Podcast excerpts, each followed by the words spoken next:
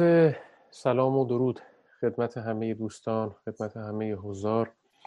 امیدوارم که هر کجا که هستید حال و احوال و روانتون خوب باشه. در روزگاری که اصطلاحا مزاج در تبه شده امیدوارم که حال روحی شما حال روانی شما تبه نشده باشه. باری جلسه هفتم از سلسله مباحثمون رو آغاز می‌کنیم. مثل هر جلسه اگر اجازه بفرمایید من خیلی کوتاه عرض بکنم که از کجا آغاز کردیم. اصطلاحا نقشه راهی خدمت شما ارائه بدم و به سر بحث خودمون بریم و امروز بحث خودمون رو ادامه بدیم و مبحث جدیدی و عنوان و نکته جدیدی رو به مباحث قبلی اضافه کنیم. ببینیم ما وقتی که بحث از زبان و فکر رو آغاز کردیم. بحث اینه که چه نسبتی میان زبان و فکر برقراره. من برای شما عرض کردم که رابطه است میان زبان و فکر رابطه دو سویه. یعنی هم زبان بر روی فکر هم اصطلاحا گرامر قواعد و ساختار زبان بر روی افکار ما بر روی احوال ما بر روی قضاوت های ما اثر می‌ذاره. هم افکار ما بر روی زبان ما. یعنی اگر افکار ما عوض بشه به وضوح می‌تونیم اون رو نشانش رو در زبانمون در شیوه سخن گفتنمون در کلماتی و مفاهیمی که به کار می‌گیریم ببینیم من بعد از اینکه این رابطه رو برای شما نشان دادم خدمتون عرض کردم که سخن از گنجی آوردم و اینکه ما درون خودمون یه گنجی داریم نهفته در ماست. در ذهن ماست در مغز ماست. برای شما عرض کردم که ذهن و مغز رو من فعلا مسامحتا یکی به کار می‌برم و این گنج رو باید جدی گرفت. و اگر به خاطرتون باشه ما به سر وقت این گنج رفتیم و من خدمت شما گفتم که ما باید ببینیم که چه در درون ما میگذره در زمیر ما در فکر ما در ذهن ما یا مغز ما میگذره. از یک جا آغاز کردم برای شما گفتم که یکی از اموری که در درون ما هست و خیلی از اوقات ما ازش بیخبریم در واقع قوا و ظرفیت تخیلی ماست یا خیال ماست. اینکه ما خیالمون چه نسبتی داره با حتی زبان ما با افکار ما. جلسه پیشین وقتی من درباره خیال صحبت کردم یک عنصر دیگه هم اضافه کردم به این خیال. برای شما نشان دادم که وقتی ما به تکامل خودمون نظر بکنیم می‌بینیم که این خیال ما از قضا ربط و نسبت وسیقی با بدن ما داره با تکامل بدنی ما با اینکه ما در طول تاریخ تکامل چگونه بدن ما احیانا بر روی مفهوم سازی ما خیال پردازی ما اثر گذاشته و این خیال پردازی خودش رو در زبان ما هم نشون میده. نکته که الان خدمتتون گفتم البته نکته بسیار عمیق و پیچیده است و احتیاج به بحث خیلی مبسوط و مفصل داره از قضا من به خودم گمان کردم که خیلی بهتره که من توی این جلسه این نکته رو بیشتر باز کنم. یعنی اگر جلسه پیشین درباره خیار صحبت کردم پای اصطلاحا تعبیر بدن وسط آمد. اینکه جسم ما جسد ما بدن ما احیانا نسبتی با خیال ما داره و بعد از اون ادعا کردم که این نسبت خودش رو در زبان ما هم نشون میده. با خودم گفتم که بهتر این بحث رو امروز اینجا بیشتر باز کنیم. چون بحث بدن و نسبت اون با زبان از بحث های جدی است از بحث های جدی است که احیانا زبانشناسان شناختی و فیلسوفان زبان دربارش بسیار گفتن. و این هم اتفاقا یکی از نکاتی است که خیلی از اوقات در ذهن ما مقفول افتاده. یعنی همونطور که برای شما گفتم ما خیال رو خیلی از اوقات جدی نمی‌گیریم. اینکه ما چقدر تقریبا در هر ثانیه هر دقیقه با خیال پردازیمون داریم زندگی می‌کنیم به معنای مثبت کلمه نه معنای توهم. به همون معنا اتفاقا باید به خودمون فکر بکنیم که ما هر دقیقه هر ثانیه به شکل ناخودآگاه با بدنمون در حال زندگی کردن هستیم. وقتی میگم با بدنمون در حال زندگی کردن هستیم شما شاید به خودتون فکر کنید که عجب گزاره ساده است. مشخصه که ما بدنمون در حال زندگی کردن هستیم. مشخصه که با امکان داره شما اگر حالا اصطلاحا بدنتون دچار اختلالی اگر نباشه شما با راه میرین با دستانتون کار می‌کنید با چشمانتون با قوای بویایی خودتون با قوای چشاییتون همه اینها اصطلاحا بدن شماست که شما دارید باهاش کار می‌کنید. اما حقیقتش اینه که نکته این نیست. نکته نیستش که من بخوام برای شما ادعا بکنم که ما هر روز از بدنمون داریم استفاده می‌کنیم. این نکته نکته خیلی چندان جذاب و عمیقی نیستش که بخوایم راجبش بحث کنیم نکته ای که مهمتره اینه که بدن ما وجودش و حضورش به نحو ناخودآگاه در ذهن ما وجود داره. ما یک ذهنی داریم ما یک زمیری داریم که در طول تاریخ تکامل در خودش یک بدن داره. این نکته است که من امروز می‌خوام بازش بکنم. تعبیری که شاید اسمش رو شاید بتونیم بذاریم یک ذهن بدنمند اصطلاحا. یک ذهنی که در واقع انگار جسد داره یک ذهن جسمانی است انگار. یعنی چی این تعبیر؟ ببینید شما با ذهنتون فکر می‌کنید با ذهنتون که در واقع حافظه شما وجود داره ادراکات حسی شما وجود داره شما ذهنتون تصمیم گیری می‌کنید.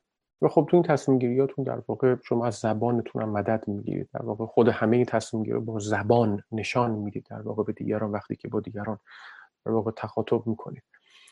اما توی این ذهن ما توی همین این در واقع ادراکات حسی ما تو همین حافظه ما یه چیزی وجود داره که ما خیلی از اوقات ازش خبر نداریم و اون چیز بسیار در تصمیمات ما اثر می‌ذاره بسیار در در واقع ادراکات ما اثر می‌ذاره بسیار در تخاطب ما با دیگران اثر می‌ذاره و اون چیز بدن ماست.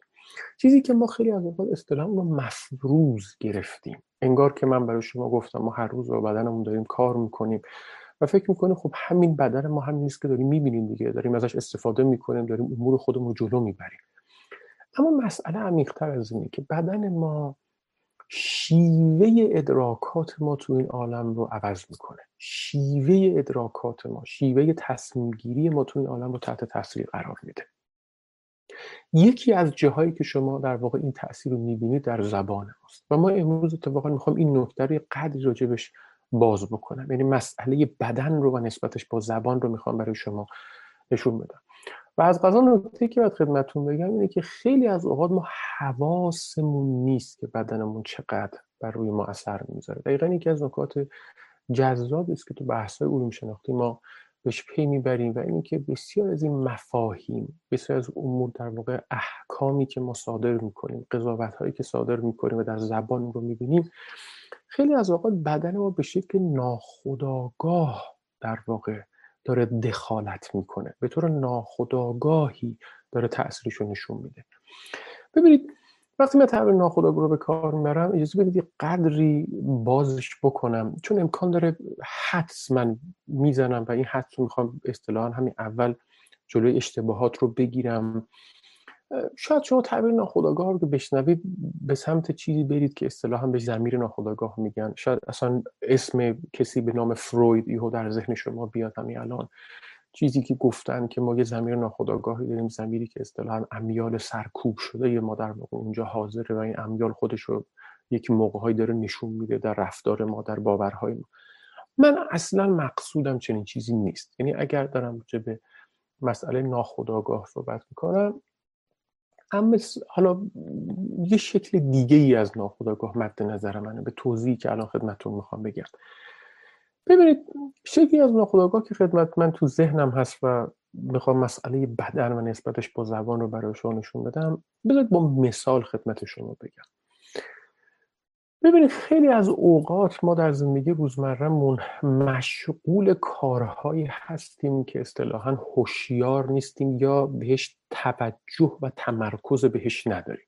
مثلا عرض می‌کنم مثال های ساده ای که الان من می‌تونم بزنم همین الان صحبت کردن من به زبان فارسی است. من وقتی صحبت می‌کنم به زبان فارسی توجه به قواعد زبان فارسی ندارم.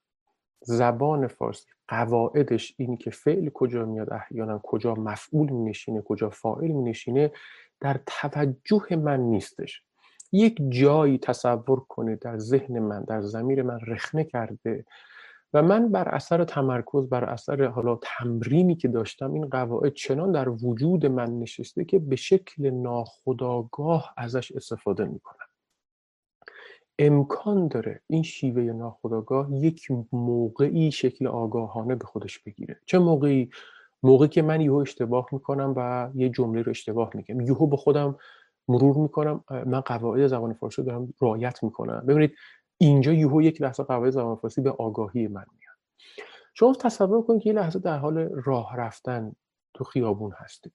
شما وقتی قدم برمیدارید ناخداگاه این کارو می‌کنید. شما عضله های شما ذهن شما مغز شما یه عادتی کرده که شما راه رفتن رو از دوران بچگیتون آموختین تمرکز و توجه به قدم برداشتن نمی کنید یه موقعی ولی امکان داره که توجه کنید که موقعی که امکان داره سنگلاخی پیش پای شما باشه. امکان داره در واقع یک پلی روی پای شما بیفته. یهو شما راه رفتنتون در واقع شکل همیشگی نداشته باشه. یهو یک مرتبه به خودتون میاین.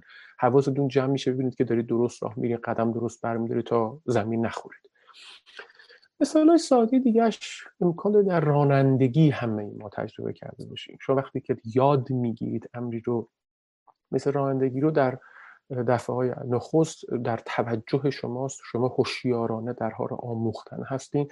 اما وقتی که تعمیر اون تکرار زیاد می‌کنی رانندگی و قواعد اون در واقع جزوی از وجود شما میشه. طوری که وقتی رانندگی می‌کنید میگه حواستون به اون قواعد نیستش. تا موقعی که امکان داره یک اشتباهی رخ کسی بپره شما شد حواستون بیاد که یهو تو اون لحظه باید چی کار بکنه تو موقعیت های امرجنسی امکان داره ما از یک چیزی که اسمشو ناخودآگاه می‌ذاریم یهو به سمت آگاهی بیاریم. مقصود من از ناخودآگاهی آگاهی اینجا بیشتر توجه ماست بیشتر تمرکز ماست. اتنشن ما نسبت به فعلی که داریم انجام میدیم. اون بحث های زمین ناخودآگاه اصلا مقصود من نیست. و این امور ناخودآگاه بسیار می‌تونه افکار ما رو تحت تاثیر قرار بدن. یکی از این امور ناخودآگاه همین در واقع بدن ماست. که ما از دوران بچگی باهای زندگی می‌کنیم نه تنها بدن خودمون که بدنهای دیگران هم باهای زندگی می‌کنیم. ما مجموعه از ابدان هستیم. مجموعه از جسدهای گوناگون هستیم که تو طول این تاریخ که به دنیا میایم تا فوت کنیم با همدیگه در حال زندگی کردنیم. جسدهایی که تقریبا عموما شبیه همدیگه است و این شبیه بودن به ما یه آرامش خاطری میده. وقتی که جسدی یا بدنی رو شما می‌بینید که شبیه شما نیست اون موقع است که اصطلاحا شاید ما براش اسمی بذاریم براش اختلالی درست بکنیم و بگیم این شبیه ما نیست. این این این این قاعده این عالم ماست که امور چیزایی که شبیه نیستن امور یعنی اموری که احیانا در اکثریت نیستن و اونها رو در واقع به شکل اقلیت براش برچسبی درست می‌کنیم. اما همین بدنی که ما باش در حال زندگی کردنیم از بچگی باهاش در واقع داریم کار می‌کنیم بدنهای دیگران رو می‌بینیم یاد می‌گیریم به نحو ناخداگاه یعنی موقعی که بهش توجه نداریم. هوشیارانه باهاش کار نمی‌کنیم. می‌بینیم که وقتی مطالعه بکنیم وقتی به آگاهی برسونیم اونو می‌بینیم که عجب چقدر در افکار ما اثر گذاشته چقدر در زبان ما اثر گذاشته چقدر ما داریم ازش استفاده می‌کنیم. ببینید این نکته که در خدمت شما میگم نکته مهم نیست. یعنی فقط مسئله بدن نیست این شیوه کارکرد در واقع ذهن و مغز ماست. ما ما گویی با دو تا ذهن با دو تا مغز دائما در حال زندگی هستیم. و این دوتا با همدیگه بسیار می‌تونن در واقع دچار جدال بشن دچار در واقع دعوا بشن اصطلاحا. و این دعوا رو در زندگی می این دو تا مغز چه مغزایی هستن؟ این دو تا ذهن چه مغزایی چه ذهنایی هستن؟ ببینید ما یه ذهنی داریم. اسمشو بذارید ذهن سریع. ذهن سریع ما یعنی مغز سریع ما. ما بیشتر امور ناخودآگاه رو به شکل سریع انجام میدیم یعنی شما وقتی من به شما میگم یه امری مثل قاعده زبان گرامر زبان جزوی از وجود شما شده شما به سرعت این قواعد رو استفاده می‌کنید ازش و بهره می‌گیرید و باش کار می‌کنید. ما بسیاری از داوری های روانی خودمون رو که انجام میدیم در زندگی از ذهن سریعمون گرفتیم. مثلا میگم فرض بکنید که شما موقعی که در یه حادثه تروماتیکی فرض بکنید که موقعی که تصادف کردید موقعی که یکی از عزیزانتون از دست دادید فرض کنید که موقعی که مادر بزرگ خودتون از دست دادید اون زمان یک لباس قرمزی تنتون بوده احیانا. موقعی که احیانا تصادف کردید اون زمان یک بویی در فضا پخش بوده موقعی تصادف. این یعنی حادثه های تروماتیک شماست. ذهن شما مغز شما جلسه پیش این نکته رو براتون توضیح دادم. مغزی که در واقع این خیالات ما رو حواسش نیست قدری اصطلاحا خنگه به تعبیری. به شکل سریعی ذهن ما مغز ما موقعی که رنگ قرمز رو می‌بینه موقعی که اون بو میشنوه شما رو یاد اون خاطره میندازه. این این یه اتفاقی اکتیویتی است که ذهن شما به شکل سریع این سرعت مسئله مهم نیست یعنی بی, بی سبب سرعت رو به کار نمی‌برم. هم هم یه مسئله است که ما خودمون حس می‌کنیم هم یه اتفاقی که در مغز ما به سرعت رخ میده. یعنی این سرعت در واقع پردازش و فایل شدن نورون ها این ولاسیتی اونها بسیار مهمه. و, و هر چقدر که سرعت در واقع انتقال و حرکت نورون ها حرکت سیناپسی اونها کمتر بشه امکان داره خیلی از این اتفاقا نیفته. موقعی که شما فکر کند دارید در مقابل فکر سریع. موقع فکر سریع شما فکرهایی که در واقع انگار در وجود شما رخنه کرده انگار با خود شما یکی شده انگار در وجود شما اقامت کرده. خیلی از فکرها خیلی از فعالیت ها خیلی از قواعدی که باش ما زندگی می‌کنیم خیلی از حتی قواعد اخلاقی که ما زندگی می‌کنیم امکان داره شما از پدر مادرتون از جامعه از مدرسه گرفته باشید. به شکل سریعی شما اینها رو استفاده می‌کنید در ارزیابیتون. تقریبا من شک ندارم. همین الان اگر من از شما بپرسم که شما اگر درباره رابطه جنسی مهاره مثل فرزند و مادر چی فکر می‌کنید؟ به احتمال خیلی زیاد همه شما سریعا با خودتون خواهید گفت که موضوع بسیار پرکراهتی خواهد بود.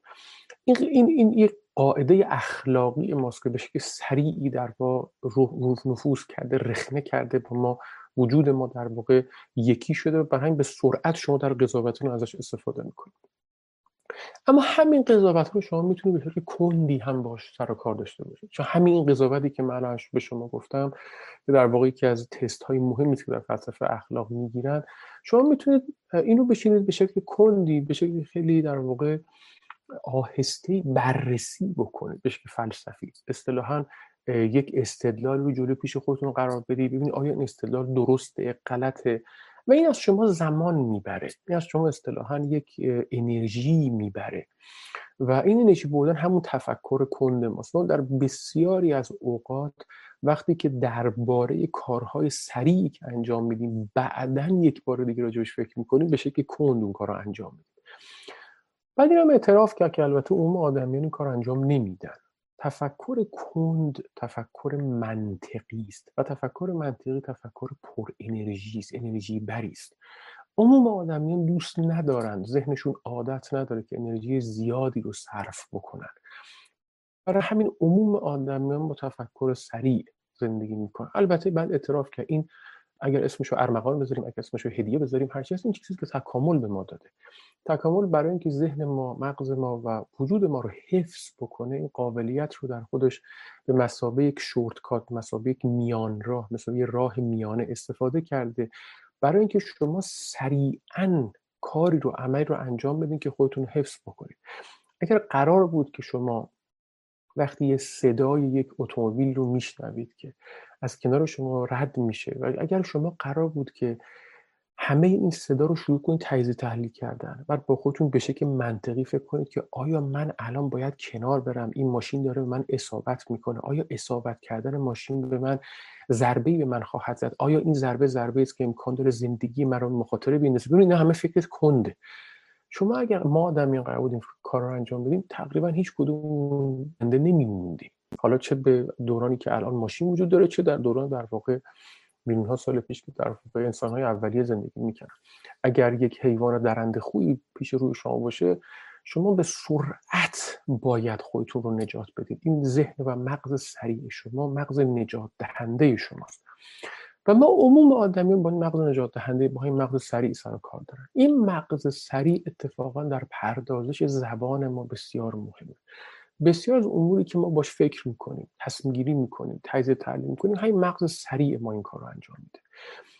یکی از چیزهایی که تو مغز سریع ما وجود داره همین بدن ماست. همین بدن ماست که خیلی از افکار ما رو من به توضیحی که خدمت شما نشون خواهم داد در زبان ما شما می‌بینید که ما از این بدن به شکل سریع استفاده کردیم بدون که تجزیه تحلیلش هم بکنیم ازش استفاده داریم می‌کنیم. الان در واقع ما تو این جلسه اصطلاحا می‌خوایم به شکل کند و آهسته همه این امور محله آگاهیمون برسونیم. آگاهانه به اون امور ناخودآگاه بپردازیم و بگیم آها این بدنی که ما باش داریم زندگی می‌کنیم چجوری داره زندگی ما رو تحت تاثیر قرار میده؟ دست کم محصولاتش رو ببینیم ببینیم که احیانا این محصولات چه چه جوری داره کار می‌کنه چجوری تو زبان داره خودش نشون میده. ببینید بهترین جوری که من بتونم بحث و جلو ببرم و قصد دارم که تا جایی که ممکن از بحث های فلسفی بکاهم و ساده تر نکتر بیان کنم بهترین شیوهش اینه که سراغ مثال و در واقع نمونه های گوناگون بریم. و ببینیم که تو نمونه های گوناگون بلکه تو زبان های گوناگونی که ما تو دنیا با کار داریم چگونه مسئله بدن حضور بدن خودش رو در زبان ما فکر ما و ادراکات ما خودشون نشون میده. و خیلی از امور امور ناخودآگاهی هم هست. یعنی استفاده از زبان یکی از اون در واقع قسمت های سریع ذهن و مغز ماست. قسمت رو شاید به کار بگم بهتر بگم مکانیزم سریع مغز و ذهن ماست. که از زبان استفاده می‌کنه برای اینکه با دیگران ارتباط برقرار کنیم و برای اینکه این ارتباط باز دوباره نوعی از حفظ ماست حفظ وجود ماست حفظ خود همین ذهن ماست. از مثال ساده آغاز می‌کنم. ما بدنی که باهاش داریم سر کار داریم و باهاش زندگی می‌کنیم به شکل ناخودآگاهی بدن ما ارزش گذاری شده است. ما جاهای مختلف بدنمون وقتی در زبانمون استفادهش می‌کنیم ارزش گوناگونی برای قسمت های بدن ما قائلیم. به شکل ناخودآگاه. و این به شکل ناخودآگاه یک مرتبه به شکل به دست ما نرسیده. تاریخ داره. تاریخ تکاملی بوده که سبب شده. ما بدنمون رو احیانا قسمت های مختلف بدنمون رو گویی ارزش گذاری بکنیم. قسمت بدن رو مهم بدونیم. یه قسمت دیگه رو غیر مهم بدونیم. یه قسمت رو با ارزش بدونیم. یه قسمت رو چندان ارزش براش قائل نشیم.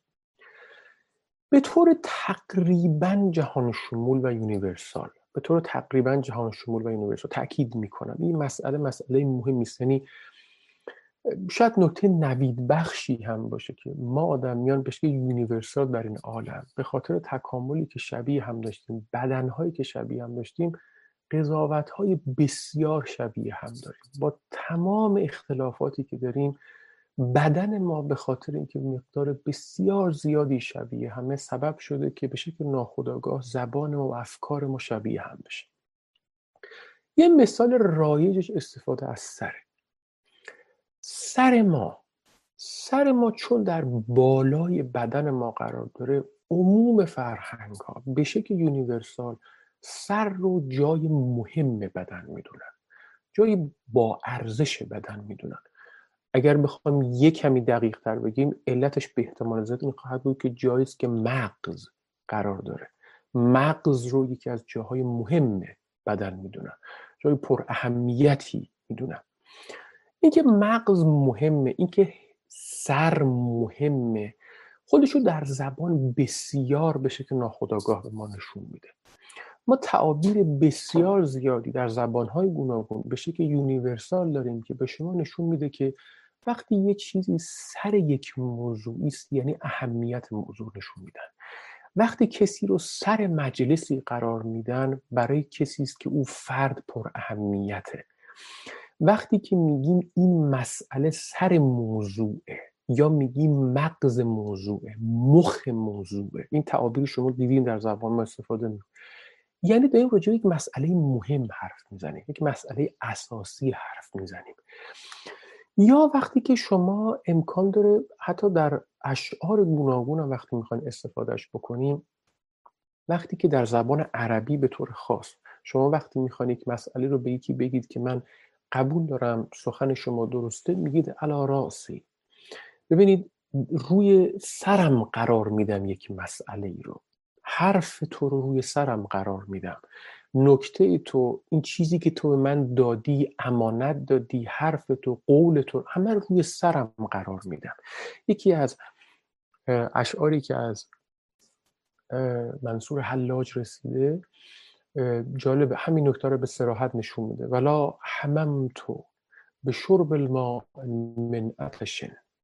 الا رأیت خیالا من فی میگه من هیچی نمی‌خورم هیچ از آب نمی‌خورم.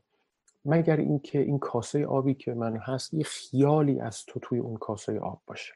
بعد به شما میگه که ولا قدر تو علل اتیان جئتکم سعیان علل وجه او مشین علل راسی خلاصش اینه که با سر میام سراغ تو. اگر قدرتشو داشته باشم تو خبرم بکنی صدام بکنی با سر سراغ تو میام یعنی ما این تعبیر تو زبان عربی تو زبان فارسی هم داریم. با سر رفتن پیش چیزی یعنی اهمیت داشتن اون امره وقتی تو یکی صدا می‌کنی و میگی بیا یه فرد ارزشمندی برای شماست شما به خودتون میگید یا به اون میگی یا در جامعه است که من با سر پیش تو میام. در زبان انگلیسی هم به سراحت این موضوع هستش. شما تعبیر هد رو وقتی می‌بینید هد تعبیر همش مثال از اهمیت یک موضوع رو نشون میده.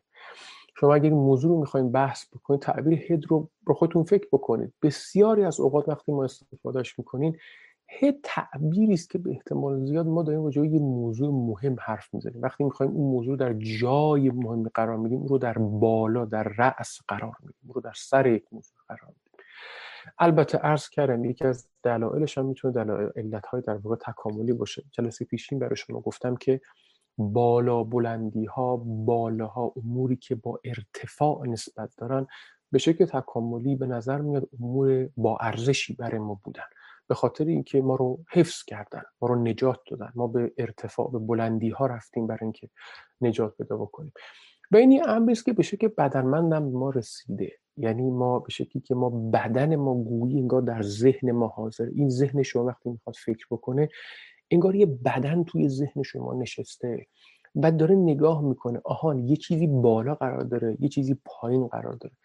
و اتفاقا جالبه ما تو بدن ما همین حالت رو داریم دقیقا دیگه. شما در بالای بدن قسمت بدن قسمت مهم شماست. پایین بدن شما قسمتی است که در واقع اصطلاحا سیستم ویست شما سیستمی است که در واقع شما تخلیه می‌کنید سیستم در واقع سیستمی است که شما برای ارزش گذاریتون چندان ارزش براش قائل نمیشید اتفاقا. در باز دور در عموم زبان هم چنین نسبت بالا و پایین وقتی پایین تر قرار داره امری امری که چندان ارزش نداره.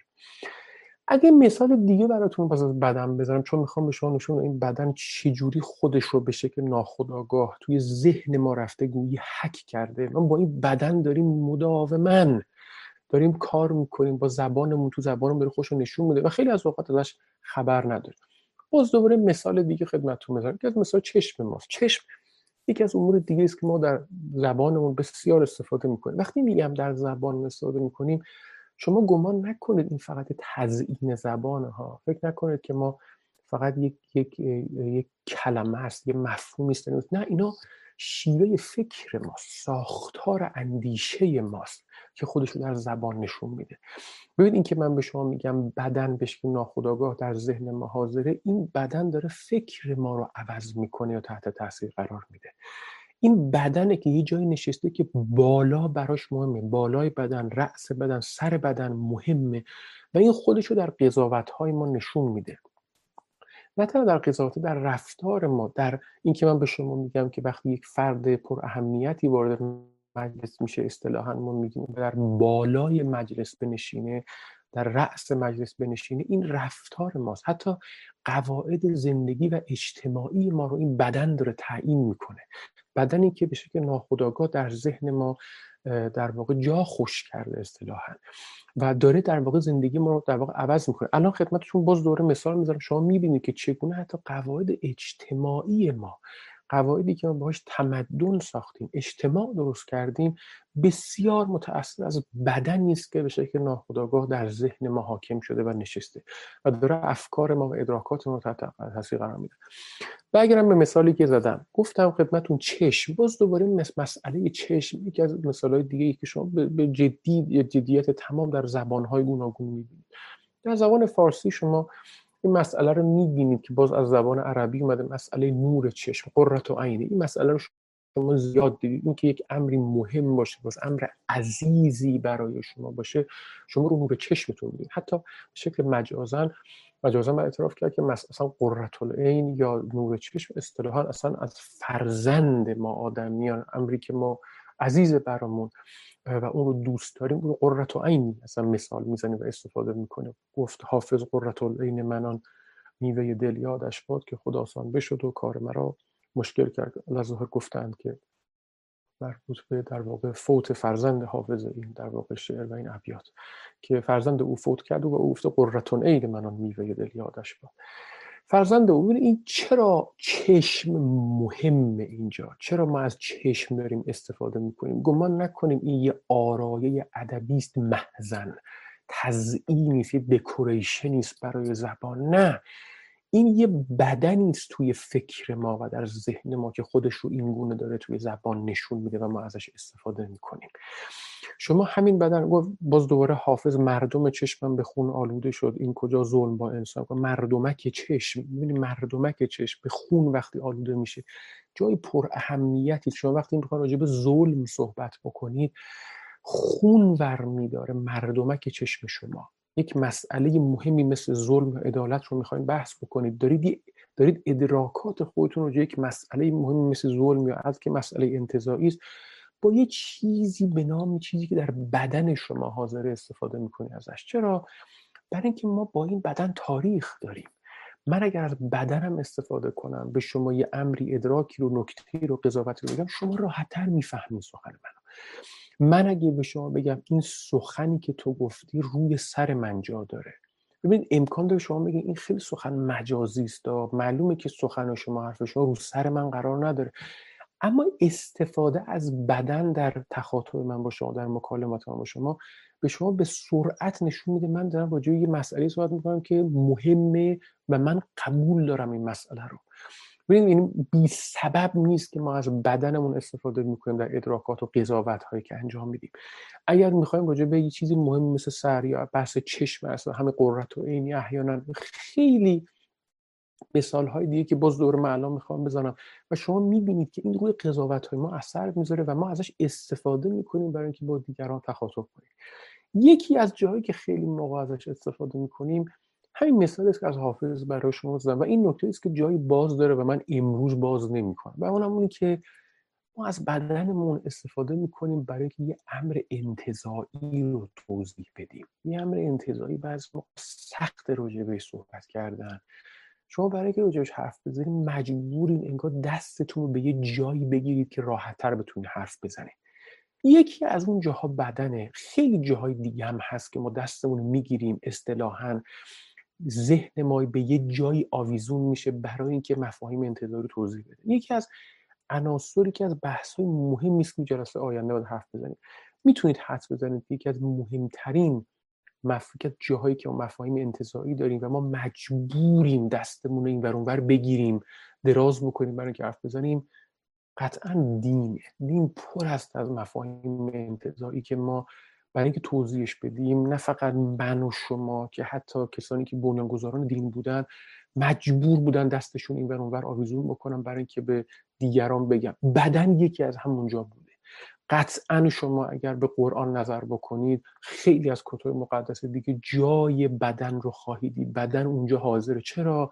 چون به نوع ناخداگاه بدن در, در ذهن ما حاضره. تو ذهن پیامبر هم حاضر بوده. تو ذهن هر کس دیگه ای هم. حاضر بوده شما نمی‌تونید از زبانتون استفاده کنید. این بدن رو ازش استفاده نکنید. چرا؟ چون این ذهن ما این مغز ما توش بدن وجود داره. بذارید مثال دیگه بذارم مثال تقریبا بحث برانگیزی است. مثال بسیار مهمی هم هست. در این رابطه بسیار نوشته شده. یعنی از زبانشناسان بگید از روانشناسان بگیرید.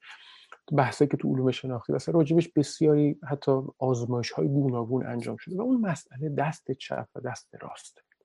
باز دوباره امکان داره شما بگید که با خودتون فکر بکنید که خب بله ما از دست چپ و راستمون در روزمره استفاده می‌کنیم قسمتی از بدن ما کمک می‌گیریم برای حالا اگر اختلالی نداشته باشه بدنمون ازش استفاده بکنیم. اما مسئله فقط این نیست. مسئله اینه که این چپ و راست بودن در ذهن شما حاکمه. این دست چپ و راست بودن انگار که یه کسی در مغز شما در ذهن شما نشسته انگار یه بدنی اونجا حاضره. وقتی این بدن حاضره این بدن چپ و راست داره. این بدن بالا و پایین داره. این بدن اصطلاحا یه فضایی داره. این فضای جلو و عقب بالا و پایین چپ و راست. این فضاهای ذهنی شما روی قضاوت های شما رو اندیشه شما رو ساختار اندیشه شما اثر می‌ذاره. و عرض کردم خدمتتون حتی می‌تونه تمدن درست بکنه حتی می‌تونه فرهنگ درست بکنه حتی می‌تونه اجتماع درست بکنه. و این مسئله چپ و راست رو شما قویا می‌بینید. الان با مثالی که برای شما می‌زنید که چقدر رو فرهنگ های گوناگون اثر گذاشته و حتی شما می‌بینید که چه امر حتی یونیورسال و جهان شمولی هم هست.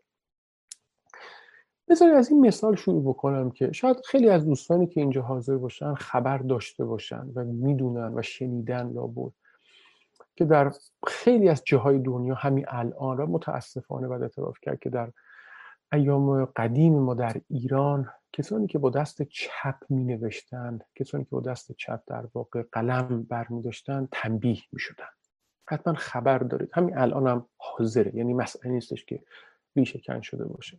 خب چندی که در واقع مسئله در ایران دیگه کمابیش خدا رو شکر در واقع انجام نمیشه. کسانی که اصطلاحا دست چپشون می نوشتن ترکه میخوردن و مجبور می‌کردن کسانی که در واقع با دست چپ نیستن حتما تمرین کنم دست راست بنویسن. من به سراحت خودم بسیار افراد دیدم که بلخص افرادی که دست خط بسیار بدی دارن. وقتی که با دست راست نویسن کسانی بودن که در بچگیشون تنبیه شدن و مجبور بودن که با دست راست نویسن و خب عادت نداشتن و هنوز همچین عادتی ندارن. خب شما برید من یه, یه حادثه برای شما نقل کردم. اینی که یه اتفاق اجتماعی مهمه. شما بسیاری افراد رو می‌تونید مثال بیارید. بنده از ذهنم دارم که از این اتفاق اجتماعی تاثیر گرفتن تاثیر منفی البته. خب چیه؟ این فکر می‌کنید این مسئله دست چپ دست چپ راست از کجا آمده؟ چرا چنین شده؟ و این مسئله ساده است یعنی این مسئله ساده نیست. اینکه یه فرهنگی یه اجتماعی چپ بودن رو بد بدونه. یادتونه همین الان برای شما گفتم که ما قسمت های بدنم رو ارزش گذاری می‌کنیم. رأس ما سر ما خوبه برای ما. به نظر ما امر پرارزشی است. شما همین نکته راجع به دست چپ راست هم می‌تونید بگید. بسیاری از فرهنگ ها من جمله فرهنگ اسلامی فرهنگی است که چپ بودن دست چپ بودن دست چپ مصادف تقریبا با یک ارزش بد است. شما از روایات گوناگون بگذرید. از روایات گوناگون که به شما گفتند که اموری که مثل پا گذاشتن در در واقع در دستشویی گفتن که با پای چپ این کارو بکنید.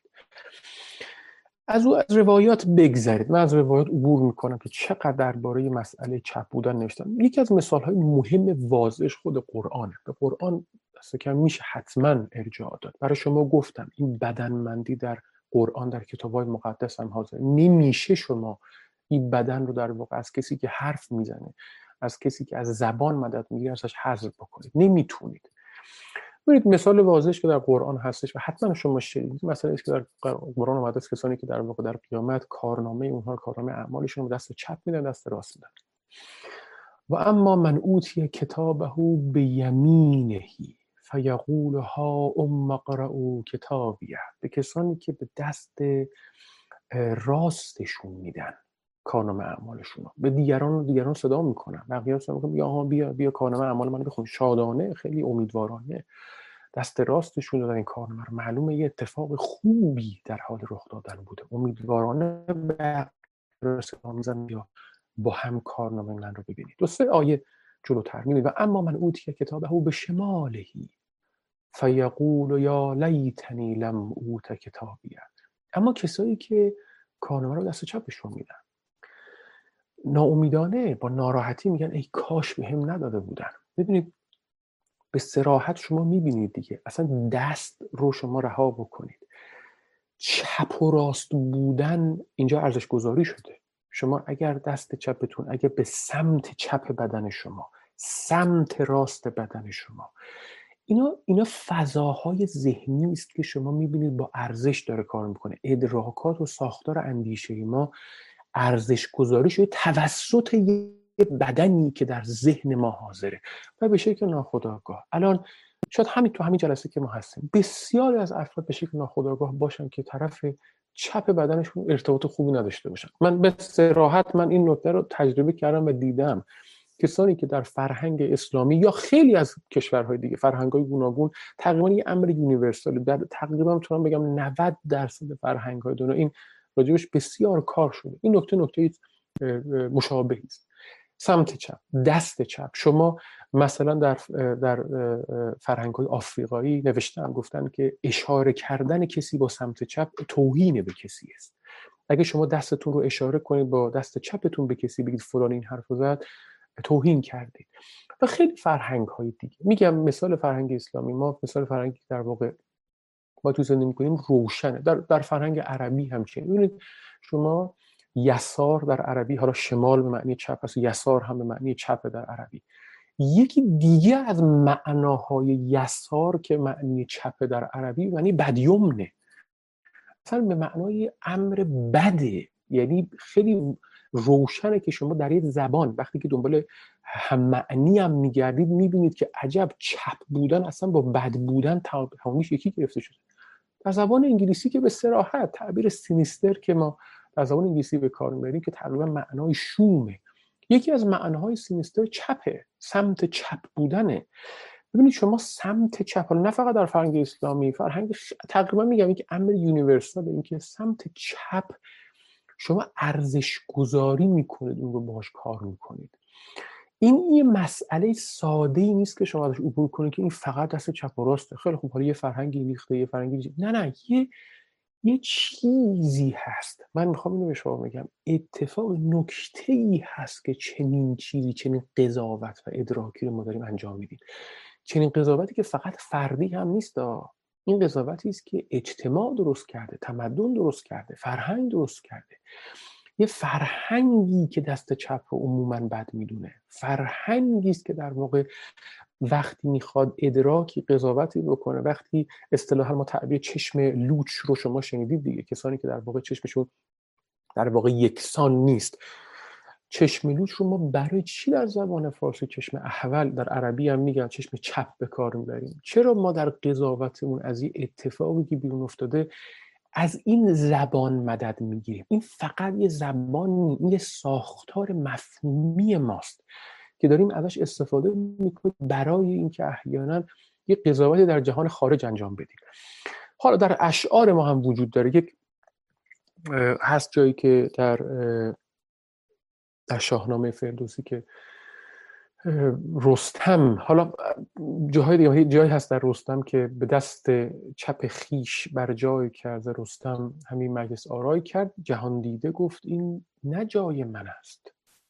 نه جایی نشینم که رای من است. من جای من سمت چپ نیستش خلاصه. به دست چپ یه جایی به رستم گفتم بیا همین سمت چپ بشین. ناراحت شد. گفت این نه جای من است. ببینید اینکه رستم حالا هر کسی یا فردوسی چنین تصوری در ذهنشه که وقتی داره تفکراتش رو بیرون میریزه حالا به شکل به شکل شعر داره این کارو می‌کنه این فکر اوست. چرا چپ باید بد باشه؟ ببینید این چپ و راست بودن البته مسئله است که میگم مسئله عمیقی هستا یعنی مسئله است که راجبش خیلی میشه حرف زد و راجبش بسیار نوشتن این مسئله است که ربط و نسبت با خیلی مفاهیم دیگه ما هم پیدا می‌کنه. بذار یه مثال دیگه شما خدمتتون بزنم. ببین تو موسیقی شما به احتمال شنیدید. ما وقتی میگیم یه کسی صدای چپکوک داره اصطلاحا به صدای زنانه صدای چپکوک میگیم. صدایی است که ریز اصطلاحا صدایی است که ارتفاع صداش اصطلاحا خیلی بالاه. صدای ریزی داره. از اون صدای مردانه صدای راستکوک صدای در واقع بمی است که در واقع ارتفاع صدا اصطلاحا پایینه. یا حالا فرکانس یا ارتفاع قدما ارتفاع گفتن. حالا الان فرکانس بگیم. ببینید اینکه من چپ کوک و مسئله چپ رو در واقع با زنانگی پیوند میدم مسئله باز شما فکر نکنید از که راحت بگذارید باز یه مسئله است یه مفهوم ساختار مفهومی است که ما چپ رو بد بودن رو به زنانه نسبت میدیم. برای اینکه یه فرهنگی یه چیزی است که در واقع زن بودن رو هم اتفاقا مثل در واقع چپ بودن می‌بینه. این همه روایاتی که هست حالا من اصلا کاری ندارم که این روایات درست این که شنیدید شما که مرد زن در واقع از دنده چپ مرد در واقع آفریده شد. ببینید این روایات خیلی مجبور از از من اگر بپرسید که همش مجبوره در واقع این روایات. ولی اصلا روایات اصلا قضاوت من رو کنار بذارید. اصلا مهم نیست که این روایات مجبور نیست یا نه. به ذهن حتی کسی برید که این روایت رو جعل کرده. ذهن اون فرد ما الان اینجا به شکل معرفتی نمی‌خوایم قضاوت کنیم که این حرف درسته نه. ما داریم روانشناسی زبان می‌کنیم اینجا. اینکه تو زبان چه گذشته در ذهن ما. نه ذهن من نه ذهن کسی که مخالف من حتی همه ما. اون کسی که این حدیث رو هم حتی جعل کرده روایتی که نه فقط از سنت اسلامی یا سنت یهودی حتی فرض بکنید. چرا بعد از دنده چپ برخیزه؟ چرا نمیگه دنده راست؟ چرا اینجا مهمه که در واقع صدای چپ کوب صدای زنان است در واقع؟ چرا برعکس شما فکر می‌کنید در واقع یه, یه تصادف تاریخی است؟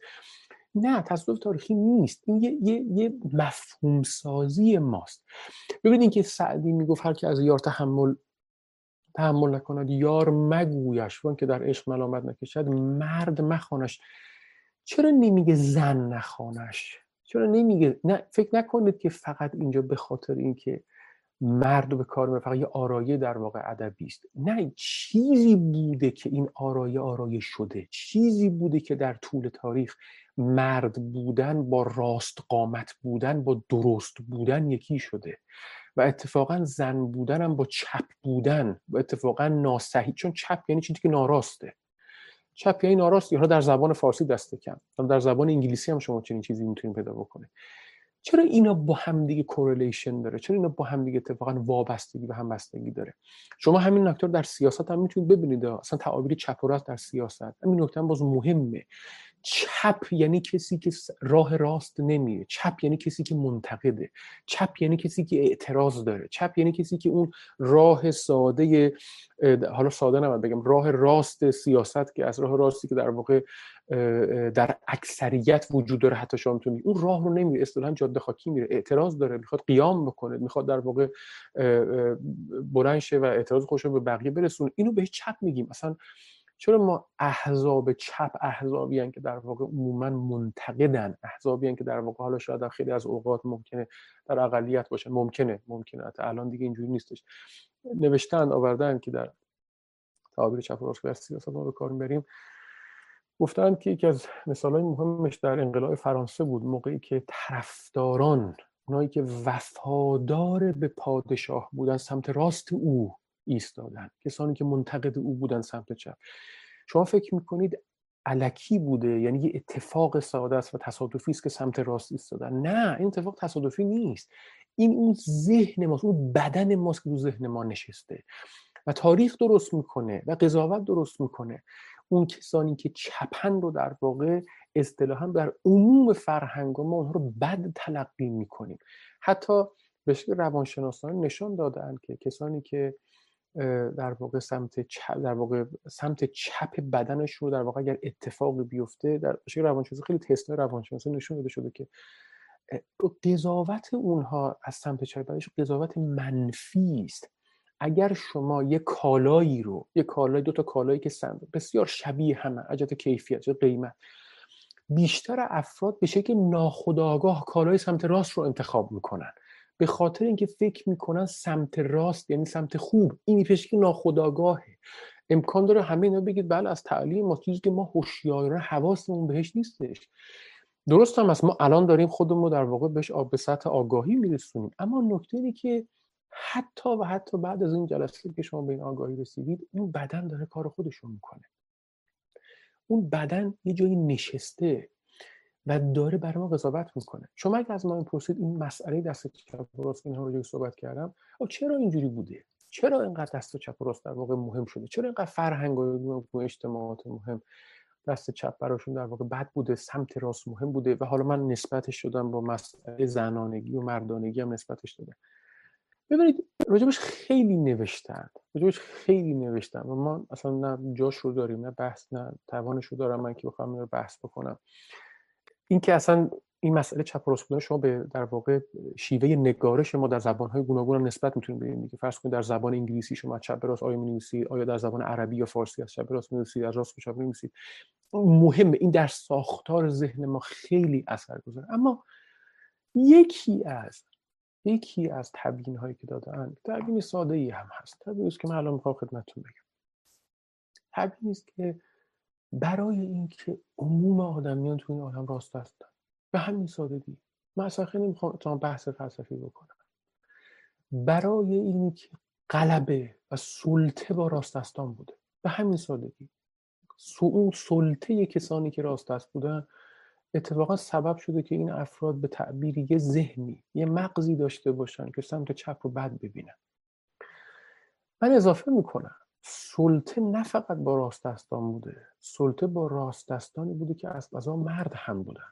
با مردان راست دست بوده سلطه در طول تاریخ.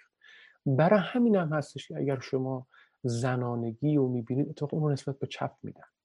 چون اون مردانی بودن که در یک جامعه ای که سلطه داشتن و این سلطه در طول تاریخ به ما رسیده به شکل ناخودآگاه در زبان خودشون نشون میده و این زبان فکر نکنید شما در خلع درست شده.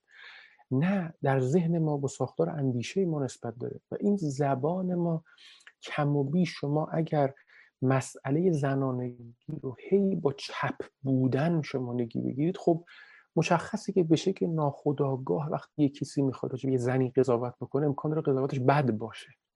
به خاطر اینکه بتونی ناخودآگاه در یه فرهنگی در یه اجتماعی درست شده در اجتماعی بار اومده که چپ بده دیگه.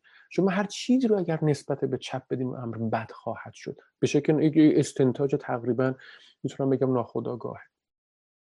پس ببینید الان تقریبا به شکل آماری نوشتن گفتن تقریبا بین 70 تا 90 درصد افراد این کره خاکی راست هستن. خب مشخصه دیگه اکثریت در واقع مطلقا به یک معنا. و افراد بسیار حالا بگیم 10 درصد تقریبا 15 درصد افراد این عالم کسانی هستن که چپ دستن. خب در اقلیت محضن کم بشه و این افرادی که راست هستن شما فکر می‌کنید خب در جاهای مختلف این عالم رفتن زندگی کردن اندیشه درست کردن دین درست کردن. ببینید شما فکر نکنید مسئله راست از چپ بودن فقط در علم حتی باز مهم میشه خودشون نشون میده یعنی این ساختار بدن ما این بدنی که تو ذهن ماست این ساختار اندیشه ما در زبان ما اثر می‌ذاره. ما باش علم درست کردیم اخلاق درست کردیم دین درست کردیم تفسیر درست کردیم. کلی تفسیر ما داریم برای اینکه از امور مختلف. خب همین ذهنی است که در واقع عموم افراد راسته است این عالمو کردن. ببینید من اینجوری به شما بگم. این عالمی که ما داریم زندگی می‌کنیم توش یک تفسیر یا چند تفسیر هست که عموما از افراد راست دست داده شده. خیلی خیلی سخنش ناراحت کننده باشه برای بعضی. ولی این باید اعتراف کرد. این عالم این تاریخی که ما الان غلبه به اکثریت سلطه و راست دستان بوده. علمش رو عموما این افراد ساختن سیاستش رو این افراد ساختن دینش رو این افراد به احتمال خیلی زیاد. من خبر ندارم هیچ فرض هیچ حدس فقط حدس فقط فقط شدم خیلی حدس غیر محققانه باشه جایی هم ندیدم. به احتمال زیاد شما پیامبران هم اگر برید نگاه کنید شاید راست دست بودن به احتمال خیلی زیاد. چون در عموم ادیان ابراهیم مسئله طبعا یعنی که همه ادیان ابراهیم اعتراف کرد مسئله یکی سمت راست سمت مثبتی سمت چپ. شما یک لحظه تصور کنید که ما یه تاریخ تکاملی داشتیم یه پیامبری داشتیم یه کسی داشتیم که از غذا چپ دست بود. اتفاقا چپ براش مهم بود. شما می‌بینید که این ساختار اندیشه عوض می‌شد. ما یه, یه تاریخ دیگه ای داشتیم یه شکل دیگه ای داشتیم. مثل الان نبود که راست برامون درست باشه. راستی و درستی و تعبیری که تو زبان فارسی به کار می‌بریم. یا تعبیر right تعبیر right که تو زبان انگلیسی به کار که هر دو معنی داره. هم سمت راسته هم تعبیر درست هم به کار می‌بریم برای right برای rightness. و اون ور طرف left طرف چپ ما طرف بد ماست. اگه شما یه تاریخ دیگه ای داشتید یه افراد دیگه ای داشتید به اعتماد یه جور دیگه فکر می‌کردن. وقتی جور دیگه فکر می‌کردن یعنی چرا یه جور دیگه فکر می‌کردن؟ چون یه چون یه بدنی داشتن در ذهنشون که تفوق و اولویت با سمت چپ بود. و این تفوقی که در واقع و قلبه که در واقع در سمت چپ بدن بود بر روی ساختار اندیشهشون اثر می‌داشت. و بعد می شما می‌بینید که بر روی در واقع زبانشون هم اثر می‌داشت. پس ببینید من امروز تا الان که حالا تلاشم می‌کنم که امیش سخنم رو تمام جمع بکنم بخاطر اینکه ترس دارم از اینکه اگر بخوام یه بحث دو ذهنم الان بازش بکنم این بحث رو نتونم این بحث رو زود ببندمش اصطلاحا امروز و به اصطلاح بحث شاید قربانی و شهید بشه امروز. ببینید چیزی که من تا الان خدمت شما گفتم و می‌دونم که شاید برای بعضی از افرادم خیلی اصطلاحا مسئله انگیز باشه مسئله باشه شاید خیلی سوال در ذهن شما وجود بیاد و خیلی دوست دارم که این سوال رو از شما بشنوم و یاد بگیرم از خود شما. ببینید مسئله که تا الان من خدمت شما گفتم این بود که بدن ما با زبان ما نسبت بسیار وسیقی داره. یک معنا بدن ما با ذهن ما با اندیشه ما نسبت وسیقی داره. ما به سختی می‌تونیم. من این جمله رو متواضعانه میگم. اگر بخوام قدری قویتر جمله رو بیان کنم باید بگم اصلا نمی‌توانیم. ولی بذاریم متواضعانه بگیریم. ما نمی‌توانیم اندیشه ای داشته باشیم که بدن من نباشه. به سختی می‌تونیم اندیشه یعنی این ساختار ما این ساختار تکاملی ما ذهن ما و مغز ما. وقتی می‌خوایم زبانی داشته باشیم زبان ما در آثار در جاهای مختلف ساحت های گوناگون زبان زبان علم زبان دین زبان سیاست هر جایی. اگه از این زبان برای مخاطب استفاده می‌کنیم حرف می‌زنیم اصطلاحا افکارمون رو بیرون میریزیم. اگر افکار در درون شما حاکم بمونه بمونه که جای خودش. من کسی راجع به حرف نمی‌تونه بزنه. اون که نزد خودش ماست. اما به محض اینکه شما بیرون میریزیم وقتی به ما میگین افراد رو شما از یه صافی افکارتون عبور می‌کنه. به شکل ناخودآگاه. یه چیز قربالی اونجا این قربال بدن شماست. بدن شما نشسته. به یک معنی داره حکمرانی می‌کنه تو ذهن ما. و ما اتفاقا ازش قافلیم باید بعدا اعتراف که بشه ناخودآگاه هم این کارو می‌کنه. اگه شما الان که اینجا نشستید تو این جلسه آگاه بشید به بدنتون که در ذهنتون فکر نکنید این جلسه که تموم شد تموم شد. دیگه شما ناخودآگاه نیستیم نه. همواره داره بشه که ناخودآگاه همین الان که من حرف می‌زنم هم این بدن در ذهن من حاکمه. و داره در زبان من خودش رو در واقع نشون میده. در خیلی از قضاوت های ما به طور خاص خودش رو نشون میده. و خیلی اتفاقا از قضا می‌کنه در ظرفیت و در فضای روانی ما خودش نشون میده بدن ما. ببینید من یک مثال خدمت شما خواهم زد و این جلسه رو تمام خواهم کرد. که به شما میگم که در قضاوت های ما خودشون نشون میده تا الان دست کم مثال های گوناگونی زدم خدمتتون. راجع به سر راجع به رأس راجع به چشم راجع به چپ راست و چپ بودن دست. اما این مثال هم خدمتتون بزنم که بدن ما جایی در ذهن ما نشسته که اتفاقا بر روی روان ما هم خیلی اثر می‌ذاره. روی یکی از آزمایش‌های روانشناسانه اتفاقا کمابیش جدید هم هست که انجام شده در دانشگاه سنگاپور همین اتفاق رخ داده و اونم اینه که چقدر شما می‌تونید از طریق بدن از طریق زبانی که استفاده می‌کنیم زبانی که به یک معنا از بدن شما در واقع از, از زبان بدنمند شماست چقدر می‌تونه روان شما رو بهبود بده و چقدر می‌تونه کمک می‌کنه به شما. بذارید من عین این آزمایش خدمت شما بگم. شما متوجه میشید چرا این بدن مهمه؟ چرا فعالیت ما مهمه؟ فعالیت بدنی ما مهمه؟ در یک آزمایش دانشگاه سنگاپور گفته بودن به افرادی که وقتی که یه, حادثه تروماتیک یه حادثه که در واقع اصطلاحا ترجمه می‌کنن در فارسی روان زخمی ترجمه خیلی جذابی هم هست. حادثه ای که روان شما رو زخم زده حادثه ای که شما استراب برای شما ایجاد می‌کنه حادثه ای که شما رو ناراحت می‌کنه ملول می‌کنه به همین به همین سادگی. به خاطر بیارید. و این حادثه رو بنویسید روی کاغذی. و دو تا گروه بودن. کسانی که وقتی روی کاغذ نوشتن وقتی حادثه رو در واقع از خودشون بیرون ریختن. ببینید این این بیرون ریختن مهمه ها. این بیرون ریختن فقط حرف زدن نیست نوشتن. شما از دستتون مدد می‌گیرید برای اینکه بنویسید. شما از جای این حادثه رو دارید بیرون می‌برید. بعد دارید می‌نویسید این کار رو می‌کنید. بدن شما خیلی مدخلیت داره بر روی در واقع در واقع اتفاقی که داره الان میفته الان توضیحش بیشتر خدمتتون میدم. بعد کسی که مسئول آزمایش بوده در واقع این دو افراد دو قسمت کرده. گفته کسانی که وقتی اینو نوشتین روی کاغذ این کاغذ رو به من تحویل بدید همین رو بس. و به یک کسان دیگه گفته که ببینید این کاغذ رو تا بکنید روی پاکتی بذارید و این پاکت رو اصطلاحا سیل بکنید. این پاکت رو ببندید این پاکت رو چسب بزنید و بعد به من بدید. باز دوره می‌بینید یه, یه اتفاقی فعالیت بدنی است. شما یه بدن شما که تو ذهن شماست. داره داره می‌بینه که شما یه چیزی داری چسب می‌زنید. دارید یک چیزی رو میبندین. مسئله کلوژر اینجا خیلی مسئله مهمی است که بدن شما اون بدنی که تو ذهن شماست داره رو تجربه می‌کنه.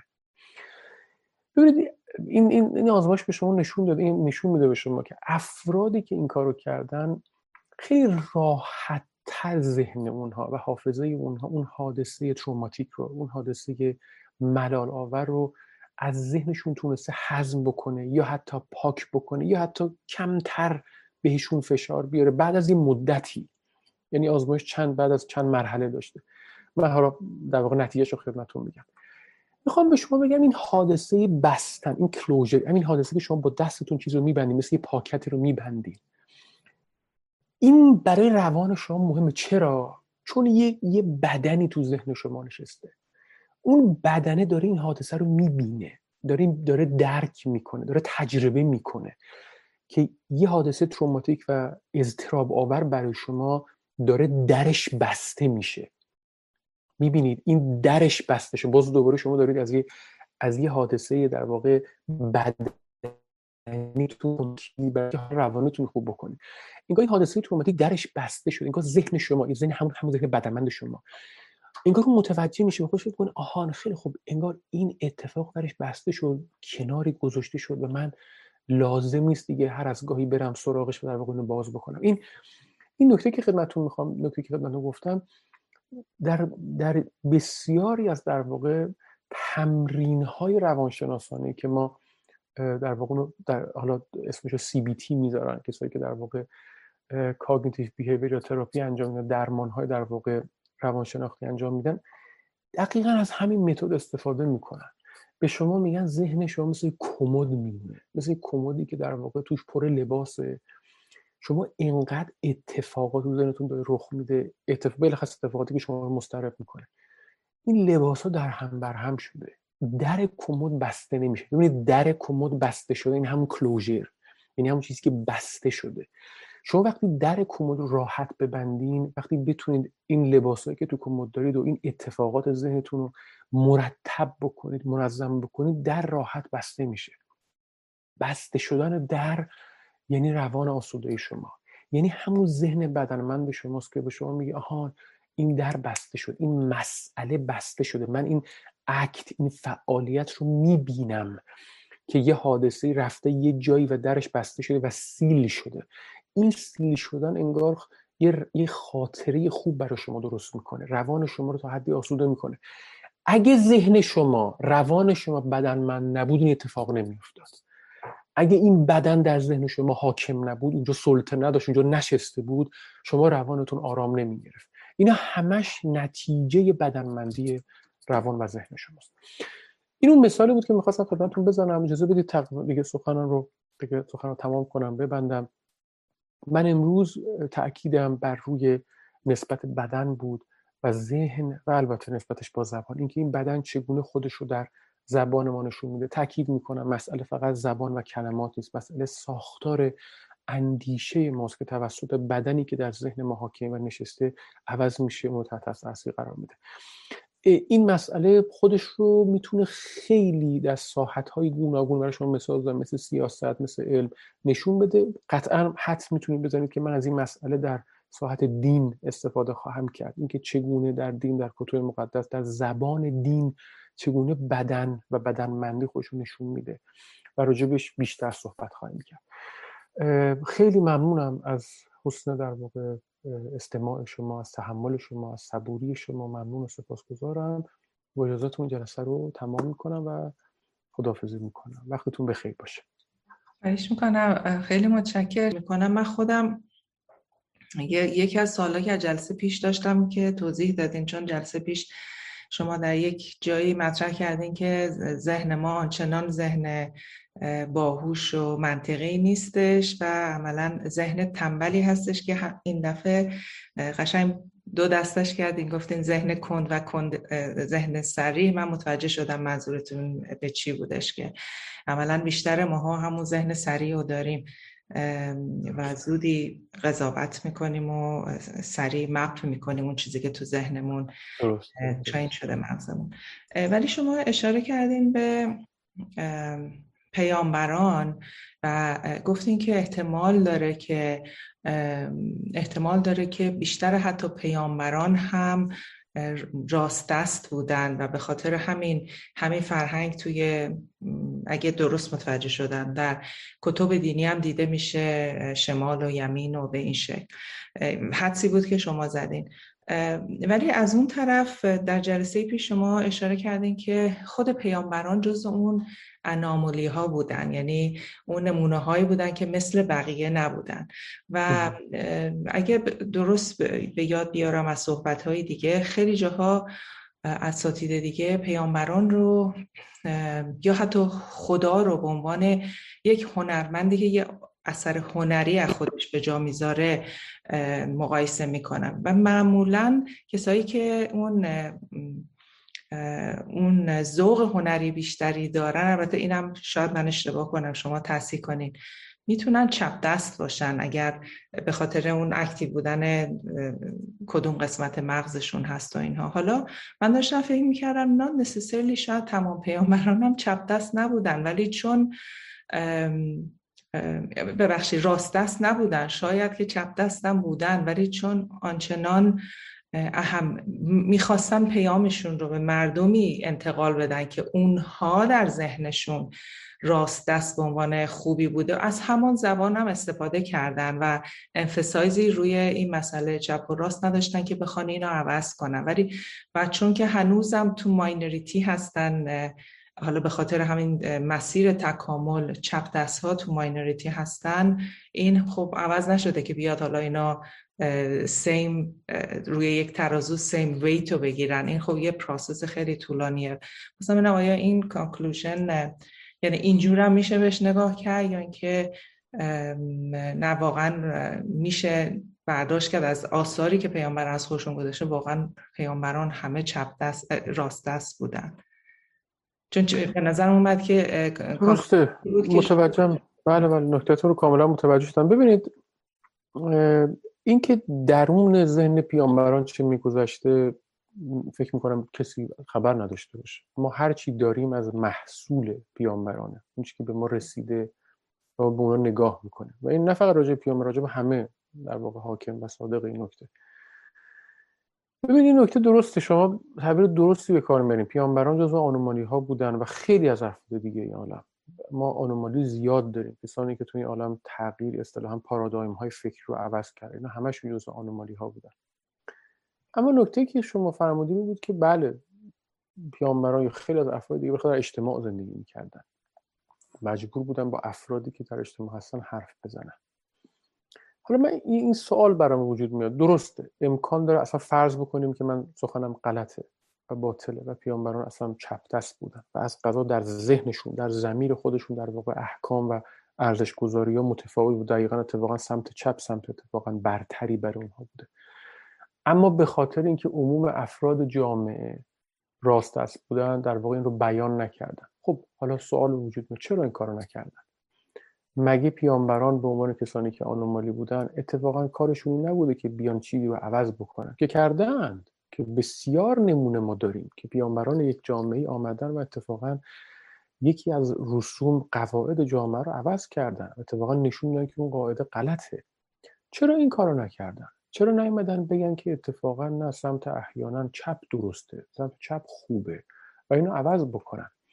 خب این به نظر میاد احتمال رو یعنی تقویت می‌کنه که خود پیامبران از ظاهر در همین ماینست بودن. همین همین بدنی که در ذهن اونها زندگی می‌کرده و حاکم بوده از ظاهر سمت راست تفوق داشته از ظاهر سمت راست برتری داشته. برای همینه که مخالفتی ندارن با خیلی از احادیثی که رسیده یا حتی نکاتی که در قرآن هست.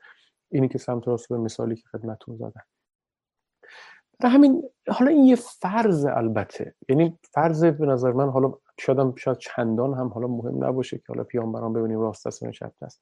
مهم اینه که این مسئله سنت درست کرده. ما سنتی داریم که از جایی برخواسته بگید سنت عربی احیانا ارز کردم اصلا مسئله در واقع یمین و یسار اینکه شما چپ بودن و در واقع با بدیومنی در واقع می‌گیرید. خب پیامبران هم در جامعه اگر حالا اسلام داریم صحبت می‌کنیم در یک جامعه جزیره عرب خب مجبوره که از همون زبان استفاده کنه. باز عرض می‌کنم زبان فقط یه مرکب نیست که شما بحث سوارش بشید. این مرکب تاثیر می‌ذاره رو ذهن شما. یعنی قطعا اصلا نکته فکر کنم نکته خیلی انقدر به نظر من واضحه که دیگه گفتن نداره که اگر یه پیامبری در یک زبان دیگه ای استفاده می‌کرد ما اصلا یه دین دیگه داشتیم. خب ما یه مفاهیم دیگه داشتیم. اصلا یه ساختار دیگه دین داشتیم. کمابیش بسیار روشن. نه تنها این اتفاق برای یک دین مهمه. راجع مذاهبش هم میشه گفت. راجع تفاسیرش هم میشه گفتش کسانی که توی دین تو طول تاریخ اومدن این دین ورز خورده یا حتی علم یا حتی سیاست یا حتی اخلاق به جهت جغرافیایی به جهت تاریخی در عرصه های گوناگون در جاهای گوناگون بودن. یک بدنشون شکل دیگه ای پیدا کرده. محیطشون عوض شده. خب طبیعی که در ساختار اندیششون اثر می‌ذاره و روی زبانشون اثر می‌ذاره.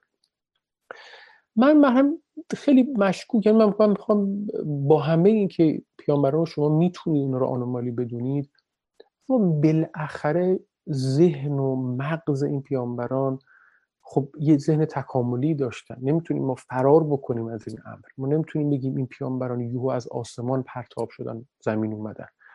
نه این به مهمه که ما اگر دینی هم می‌شناسیم و می‌فهمیم این دین بالاخره نسبتی با تجربه داره. تجربه ای که پیامبران داشتن در ذهنشون در فکرشون و در زبانشون اثر گذاشته. اگر در جای دیگه ای بود اگر ساختار اندیشه دیگه ای داشتن اگر زبان دیگه ای داشتن اگر بدنشون شکل دیگه ای داشت اگر چپ دست بودن. حالا من این مثالایی که دادم. اگر به احتمال زیاد پیامبرانی که ما داشتیم یه نقص جسمی داشتن. یه اختلال جسمی داشتن. قطعا باید بر روی ذهن و زمیر اونها اثر بذاره بر روی ساختار اندیشهشون اثر بذاره بر روی زبانشون اثر می‌ذاره. شما امکان داره دیگران رو ببینید. به عنوان یعنی فردی که آنومالی هستی چه دیگران ببینید که اختلال داره. اما اینکه خودتون اختلال داشته باشید بر روی در واقع ساختار تکاملی مغز شما اثر می‌ذاره. شیوه در واقع اصلا سیناپس های مغز شما مختلف خواهد بود قطعا. حالا چه شما پیامبر باشید چه نباشید. میگم من نکته شما در واقع گرفتم فقط یکمی بستش دادم. نظرم مهمه این نگاه تجربی به دین به نظر من خیلی مهمه. این چیزی که من دوست دارم رو دوستان به جلسات آینده راجبش بیشتر اتفاقا بحث بکنم. این ابزارهایی است که من دارم. در تکس سوال داریم. آقای دکتر به طرز فوقالعاده استفاده کردم. من هیچگاه با بدن این گونه برخورد نکرده بودم که نقش زیادی در استعاره های ما دارد. ولی به نظر می رسد این موضوع در مورد نیمکره مغز مستاق نداشته باشد. نیمکره راست, راست مغز عمدتا با حواس سر و کار دارد و نیمکره چپ مغز عمدتا با ذهن سر و کار دارد. امروزه پیشرفت همه علوم به نیمکره چپ بدن بیشتر مدیون است. آیا اگر روزی توجه به مغز هم جلب شود این تئوری راست و چپ به هم می‌خورد؟ حالا حقیقتش خیلی ممنونم اول از سوالتون سپاسگزارم. اگر از بنده بپرسید این تئوری نیمکره چپ و راست و اینا به نظر من تئوری نیستش که اصلا بشه ازش دفاع کرد و باش سر و کار داشت. نه من دستکم بنده چنین با بنده که با چنین باوری ندارم و گمان می‌کنم که نوروساینس جدید هم چنین چیزی رو باور نداره. مسئله یونایتد بودن مغز این که ما یک مغز واحد داریم این نیم کره ها این که یک کسی امکان داره یک نیم کرهش تفوق بر دیگری داشته باشه البته درسته.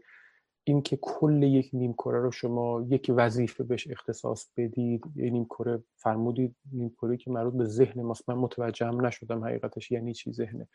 یا نیم کره چپ ما احیانا مربوط به حواس ماست. نه چنین چیزی نیست. یعنی شما حواستون می‌تونه در نیم کره چپ شما باشه راست شما باشه.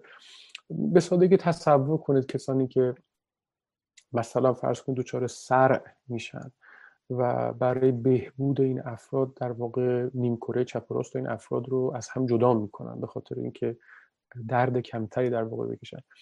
ما هر کدوم از نیمکره هامون به یک معنا خاصیت خاصیت plasticity که داره می‌تونه خودش بدل به یک مغز کامل باشه اتفاقا. می‌تونه خودش به عنوان مغز کامل در واقع کار بکنه.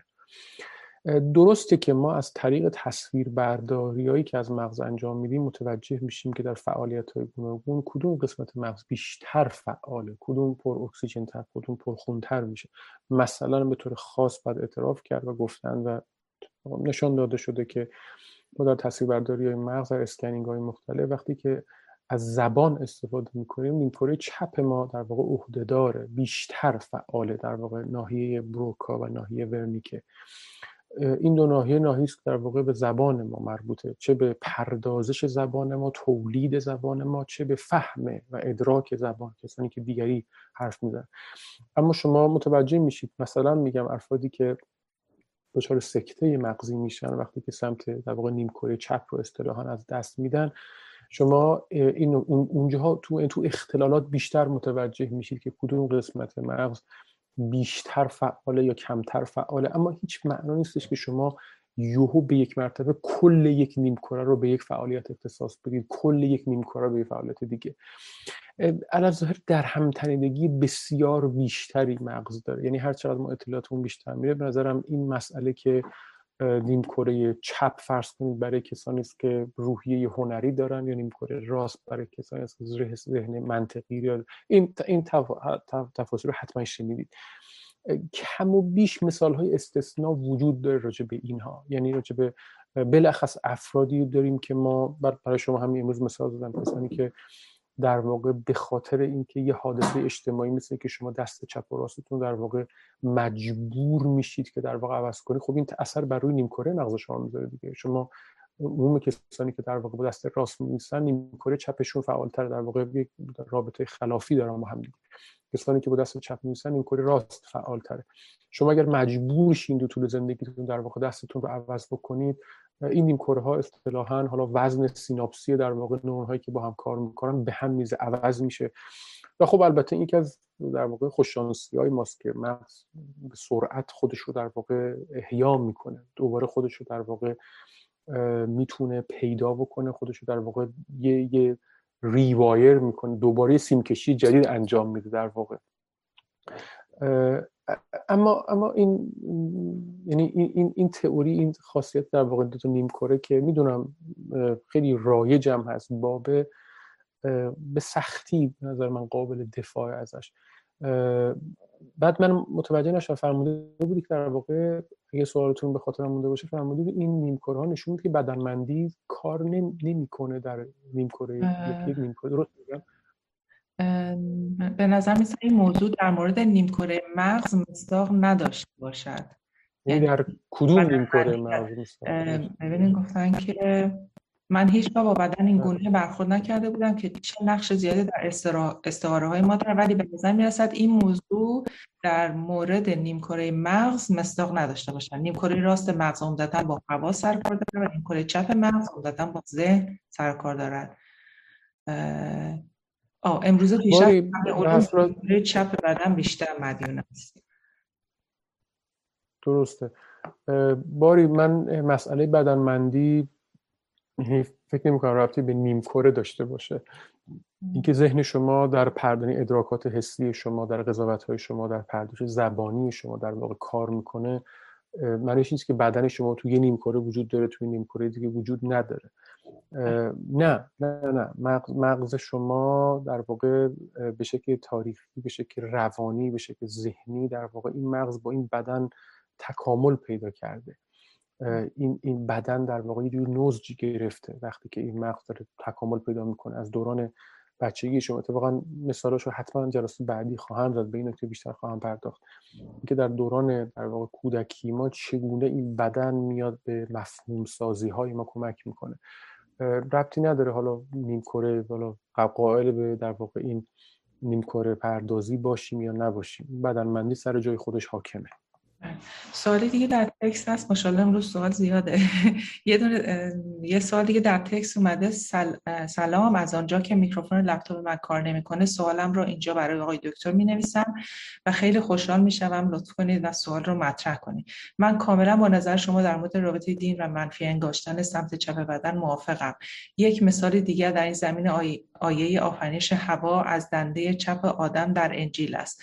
اما سوال که سوالی که مطرح میشه این است که در اندیشه بودایی که بدن جایگاهی جایگاه چاکراهی مختلف جایگاه چاکراهای مختلف است که هیچ چاکراهی بر دیگر چاکراها برتری ندارد بلکه هر چاکراهی کارگرد و کارکرد و اهمیت خودش رو داره آیا اندیشه برتری قسمت بالایی بر قسمت تحتانی یا قسمت راست بر قسمت چپ در اندیشه بودایی هم وجود داره؟ آیا شما در این زمینه اطلاعی دارید؟ متوجه شدی؟ من متاسفانه بله بله بعد کاملا. و خیلی هم ممنونم از سوالی که در واقع گفتید سپاسگزارم. نکته خیلی خوبی است. من اطلاعاتم بسیار کمی راجع به در واقع سنت بودیسم. یکی از نکاتی که فقط به ذهنم می‌رسه بگم و دوست دارم که بیشترم یاد بگیرم شما اگر تونستید حتما تو جلسه آینده یا این جلسه به ما بیشتر بگید راجع به این سنت بودایی. ببینید ما اصطلاحا تحواره های گوناگون در ذهنمون داریم. یعنی بدنی که ما داریم باش کار می‌کنیم من اعتراف کردم نمیشه شما کسی رو پیدا بکنید که ذهنش بدن من نباشه. حالا چه در سنت بودایی باشه چه جای دیگه. من از مثالاش خبر ندارم. ما چندین تحواره داریم. اصطلاح تحواره به کار می‌برم توضیحش میدم که یعنی چی. تحواره یعنی یه نوع تصاویر ذهنی که ما داریم و باهاش تو زبانمون استفاده می‌کنیم. مثل مثل مثالی که دادم مثل بالا و پایین. تصاویری که اصطلاحا عمودی هن. تصاویری که در واقع افقی هن. مثل دست چپ و راست. یه تصویر دیگه هستش که در سنت های در واقع بودیستی هندویستی خیلی رایجه. حالا شما که بهتر از من آگاهی داره راجبش ببینید تعمل کنید. و اونم مسئله درون و بیرونه. مسئله باطن و ظاهره. مسئله تو و بیرونه. ما این در زبانمون زیاد استفاده می‌کنیم. یعنی اینکه یه چیزی پر شده از یه چیزی مثلا از عشق لبریز شدنه. مثلا تو زبان انگلیسی هم out of money این تعبیر out که به کار ما بریم out یعنی بیرون از یه چیزیه. یعنی یه توی داریم یه چیزی بیرونه. این بیرون و درون این ظاهر و باطن حالا حالا اینا تعابیر دیگه است که من استفاده می‌کنم. اینا اینا در سنت هندوستی رایجه. ببین به یک معنا اینجوری به شما میگم. ما در سنت های ادیان ابراهیمی خدا امر متعالی بالا قرار داره. شما دستتون رو بالا می‌گیرید دعا می‌کنید. شما آسمان ها آسمان هفتم هر چقدر ارتفاع آسمان ها بالاتر میره برتر میشه. می‌بینید ارتفاع اهمیت پیدا می‌کنه. همش در واقع استعاره است که در دین وجود داره. حالا راجبش بیشتر حرف می‌زنیم. شما تو سنت بودایی هندویستی کمتر اینو دارید اتفاقا امر متعالی درون این عالم وجود داره. انگار بطنی هست. انگار یه تویی هست. اون تو باید برید بشکافید و اون پیدا کنید. اتفاقا تو سنت های عرفانی ما هست. سنت عرفانی اسلامی که خیلی شبیه سنت های بودیستی همین نکته وجود داره. این که مثلا در این که در شعرهای سهراب سپهری که واضح سنت های بودیستی رو شما می‌بینید اینکه خدا لابلای شبوها توی این عالم وجود داره. خدا یعنی کوچکترین چیزهایی که توی عالم هست انگار یه جایی توی اونجا. خدا تو این میگم این تحورات تصور کنید از تو تو و بیرون. این تو بودن تو سنت های بودیستی اندوستی خیلی رایج بیشتر از در واقع اون تحواره های افقی یا عمودی که تو دینه های ابراهیم وجود داره. من همین قدر می‌دونم راجع به سنت های بودیستی. بیشتر یعنی این این استاراشون راجبش تا حدی بلد بودم. بیشتر از این راجع به ها صادقانه بلد نیستم و اگر اجازه بدی صحبت نمی‌کنم. ما دو نفر دیگه سوال دارن. نمی‌دونم چقدر شما وقت دارین که ما نه من حتما من می‌تونم دو سوال دیگه حتما حتما در خدمتم. بگیرم. بله بله. پس خانم فرمایید سلام آقای دکتر خیلی ممنون از صحبتاتون من مرسی. سوالی که داشتم یکی اولا خواستم ببینم برداشتی که کردم درست هست یا نه. اینکه شما فرمودین که همین راست و چپ بدن و اینا تکامل بستگی داره. این آیا منظورتون به اینه که چون ماینوریتی بوده و اکثریت آدما راست دست بودن این به عنوان چیز بدتر در نظر گرفته شده. آیا منظورتون این بود؟ یعنی مثلا اینجوری چیزش بوده؟ و خب مثلا فرض کنین اتفاقا اشاره کردیم مثلا موسی هم زب... زبونش می‌گرفته. ولی مثلا نگفتن آدمایی که زبونشون می‌گیره میرن جهنم یا نمی‌دونم اینا. چه چرا این چیز این حالت رو پیدا کرده؟ حالا با همه این تکاملی که توضیح دادین. و بعد مسئله دیگه اینکه من راستش خودم خیلی چپ و راست دیگه برامون حالت اصلا نداره. ولی بالا و پایین هنوز هنوز این ارتباطه رو نمی‌تونم راحت حسبش کنم که بالا و پایین وجود داره. مثلا عالم بالا وجود داره عالم پایین ولی راست و چپ واقعا احساس راست و چپی ندارم. آیا این به خاطر اینه که من اینجوری هم یا اینکه دنیای حاضر مثلا واقعا دیگه داره چپ و راست می‌ذاره کنار. ببخشید ببخشید. همین الان از شما شما دست چپ و راستتون دست راستتون تفاوت سلطه با دست راستتون بله. بله. چون این این ببخشید از نکته آخرتون آغاز کردم. این سوال می‌کنم چون افرادی هستن اصطلاحا بهشون میگیم یکسان دست. افراد یکسان دست که در واقع هر دو دستشون در واقع به یک معنا در واقع قدرت با مساوی تقسیم شده در واقع. هر دو دستشون دیدین افرادی که هم می نویسن با هر دو دستشون هم می نویسن هم می هم در واقع بله یکی از پسرای من اینطوریه. آه خب این خیلی خیلی نکته مهمی است یعنی ژنتیکلی به توی شما هست. برای همینه که شاید در ذهن شما این نکته حاضر اینقدر برای شما جذابیت نداره. یعنی اینقدر نگاه شما و ساختار اندیشه شما رو در واقع تحت تاثیر قرار نداره ببینید راجع به نکته اولتون که فرمودین بله کمابیش من نکتم همینه. ببینید به همین سادگی به شکل تاریخی وقتی شما کنین افرادی که سمت راستشون در واقع سلطه داره بدن این سمت راست بدن سلطه داره خب یه, یه،, یه نوع خاصی از wiring یه نوعی خاصی از سیمکشی مغزی داره. من هم به هم اینجوری بگم یعنی به همین سادگی. خب افرادی که سمت چپ در واقع تفوق داره. بدنشون سمت بدنشون مهمتره براشون یه نوع دیگه اصطلاحا سیمکشی دارن. از قضا از قضا این از قضا رو تاکید می‌کنم برش به شکل اتفاقی هیچ ضرورت تاریخی وجود نداشته. هیچ ضرورتی وجود نداشته از قضا در طول تاریخ تکامل تعداد این افرادی که این نوعی از سیم کشی داشتن تعدادشون خیلی اکثریت محض بوده. می‌تونست نباشه. می‌تونه شکل دیگه بشه اتفاقا. می‌تونه ژنتیکلی اصلا یه اتفاق دیگه بیفته. این این یه تصادفی بوده که رخ داده. و خب وقتی که سلطه با این افراد میشه سلطه با این ساختار اندیشه هم میکی میشه. یعنی این ساختار سیمکشی که ما داریم حرف می‌زنیم طبیعی که وقتی سمت راست بدنشون در واقع تفوق داره این راستی روی اندیشهشون و روی زبانشون اثر می‌ذاره. طبیعی است که راست مهمتر میشه راست جدیتر میشه راست خوبتر میشه احیانا.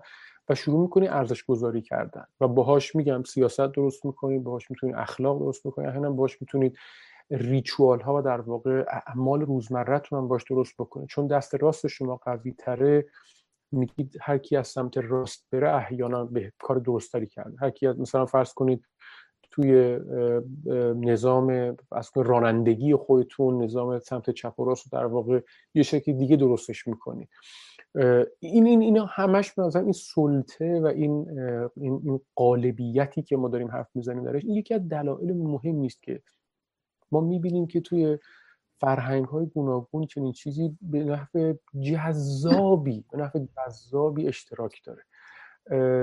ناراحت کننده است ناراحت کننده است از این حس که بسیار از افراد چپ دست این عالم بودن که بهشون ظلم شده و هنوز هم میشه اتفاقا امکانش هست و اینا حقیقا جز اون اقلیت هایی هستن که واقعا راجبش باید فکر کرد و اینا در واقع به یک معنا بهشون پرداخت. ولی حالا جدا از اون بحث در واقع حالا عدالت و در واقع بحث عدالت معرفتی به یک معنا که بحث می‌کنن این این نکته به نظر مهم بوده یعنی این این سلطه مهم بوده. این سلطه این افراد. از قضا باز دوباره اعتراف می‌کنم. از قضا در واقع اون سلطه که در واقع با راست بوده با مردان راست از هم بوده. یعنی مردان جوامع در واقع مرد سالار ما که از واقع جزو واقع فکت های تاریخی ما در دوره های گوناگون تاریخی خب راست دستی و مرد بودن در واقع با هم بخش مهمی از تاریخ اندیشه ما رو تشکیل دادن. یعنی اگر ما زبانی داریم اگر ما ساخت اندیشه داریم مهمه که اوریجینش رو ببینیم. یعنی ببینیم کجا اومده. این این دو تا یعنی شما اگر فکر می‌کنید که قالبیت با زنان بود در طول تاریخ ما دین زنانه اگر داشتیم علم زنانه اگر داشتیم سیاست زنانه اگر داشتیم یه چیز دیگه بود. یه دین دیگه بود یه شکل دیگه بود. یعنی خدایی که عموما ما میپرستیم خدای مردگونه است در واقع. خدای پدرگونه است عموما چنین چیزی است. عموما خدایی است که مثل پدر حالا به تعبیری خشم می‌گیره کمتر از عطوفت اصطلاحا مادران راجعش صحبت میشه.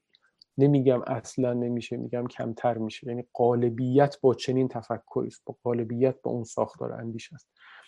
می‌شد یه خدای دیگه هم باشه می‌شد یه تفسیر دیگه باشه می‌شد یه شکل دیگه باشه. یه خدایی که فرض بکنید چپ دست هایی که عموما زن اگر بودن در این عالم. حالا این تفکیک جنسیتی هم خیلی این تعابیر اگر بکنم یعنی زنانه بودن. این تعبیر زنانه و مردانه بهتر از مرد و زنه. زنانه به عالم نگاه می‌کردن. اگر اینو بپذیرید که شکل دیگه بود دیگه. شما الان به احتمال زیاد می‌بینید دیگه وقتی که ما در دانشگاه ها در دپارتمان های گوناگون شما می‌بینید که چه در ساینس در اخلاق در سیاست در دین وقتی شما میگین که یه تفسیر فمینیستی شما از دین دارید از علم دارید از معرفت دارید از سیاست دارید ترجمه کنید فمینیستی هم یعنی به شکل زنانه می‌خوایم به این عالم نگاه بکنید. یعنی هم یعنی افرادی که میگن ماها تو طول تاریخ حذف شدیم به همین سادگی. حالا من کنار اینا چپ دستارم اضافه کردم که راجبشون کسی کمپین درست نمی‌کنه البته. ولی ولی ولی این یه واقعیته. یه واقعیت تاریخی تکاملی ماست واقعا. که میشه می‌شد شکل دیگه ای هم باشه. نمی‌دونم امیدوارم نکتتون رو پرداخته باشم بهش. بله مرسی. خیلی ممنون. نفر آخر آقای علی.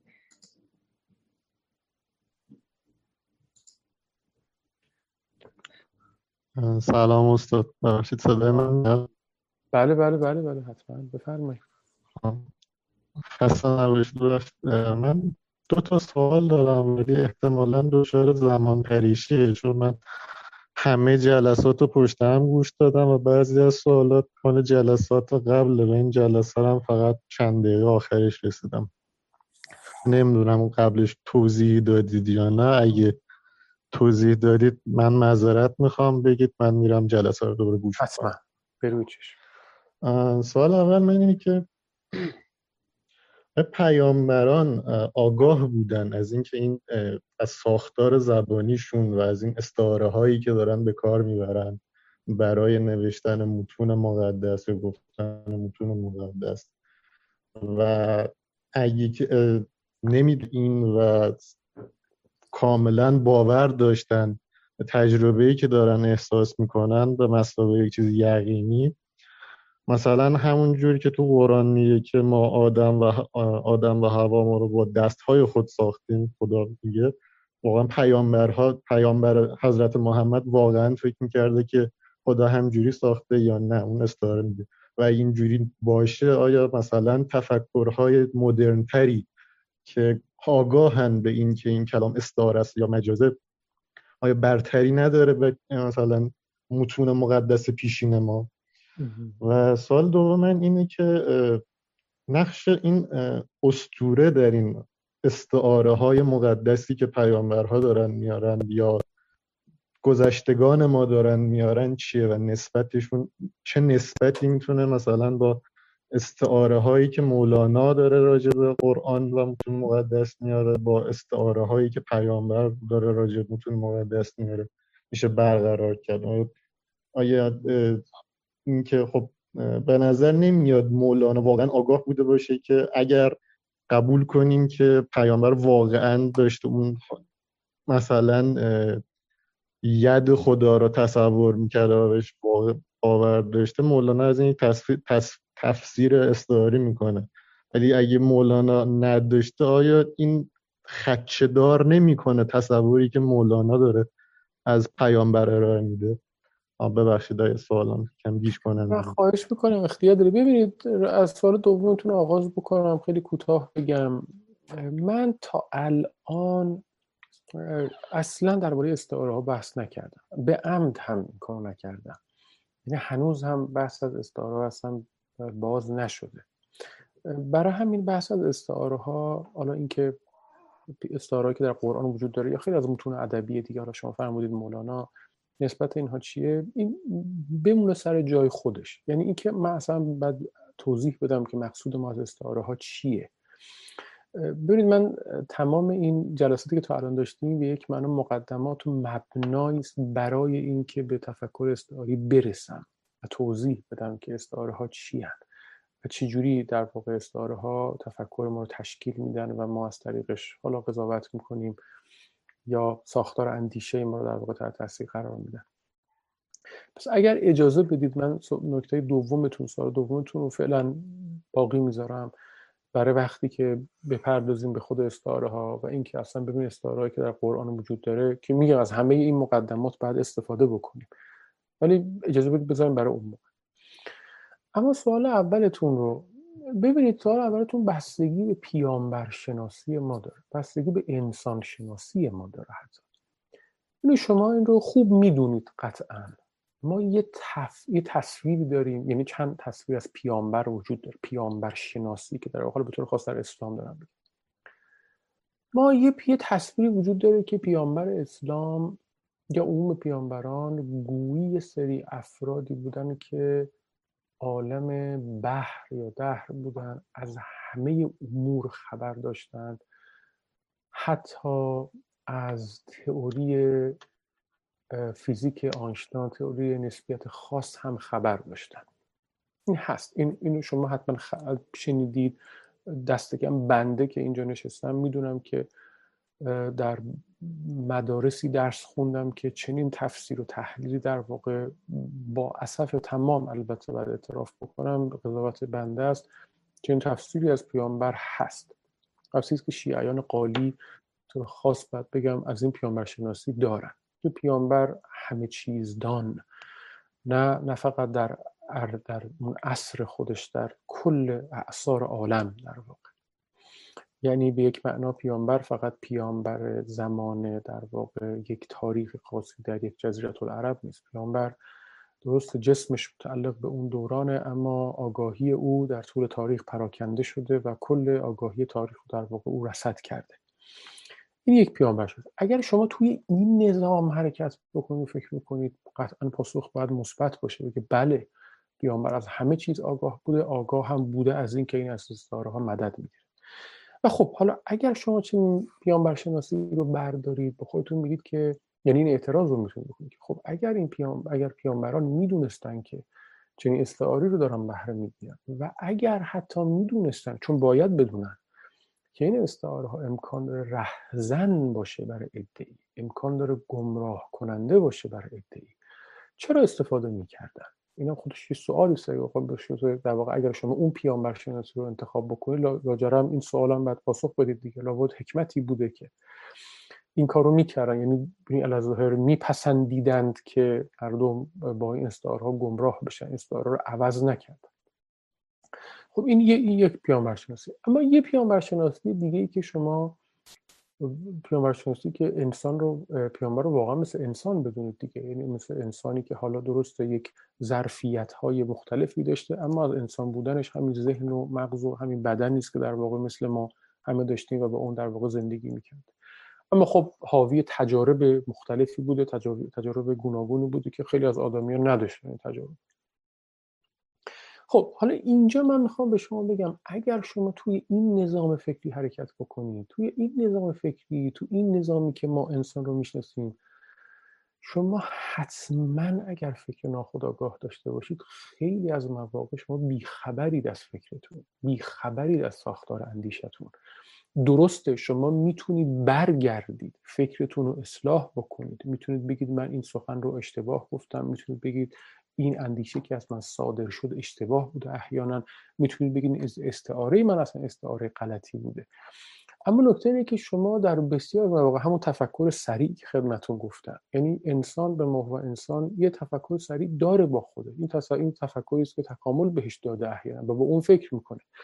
اگر شما بگید پیامبران هم مثل باقی مردم دیگه افراد دیگه یه همچین ساختاری مغزشون داشته یه همچین ساختاری ذهنشون داشته به احتمال زیاد باید به نتیجه برسید که بله یه استعاره هایی بوده یه ساختار اندیشه داشتن که به احتمال زیاد قائب بوده از ذهن خودشون و باش کار می‌کردن و این ساختار اندیشه و این اجتماع و این بدن بر روی ساختار اندیشه اونها اثر گذاشته. اجتماع اجتماعی که در فضای در واقع کلام عربی و اجتماع عربی و فرهنگ عربی بوده و خیلی از اوقات شاید پیامبران حتی اونها رو اصلا سوال نمی‌کرد راجبش پرسش نمی‌کردن راجبش.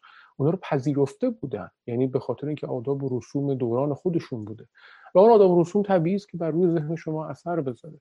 و البته بر روی زبان شما بر روی کتاب شما هم اثر بذاره.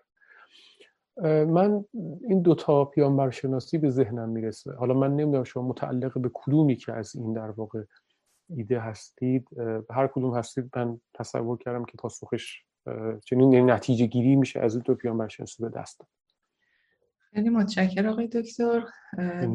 طولانی هم نگهتون داشتیم. ممنون که صبوری کردین با ما بودین دوستان.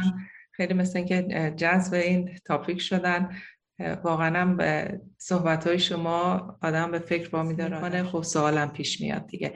ممنون از دوستان. بلخص شما و انشالله که سلامت باشیم و با همه دوستان بخیر باشه انشالله انشالله. وقت همه بخیر باشه. خداحافظی می‌کنم از همه دوستان. خداحافظ همگی. متشکرم.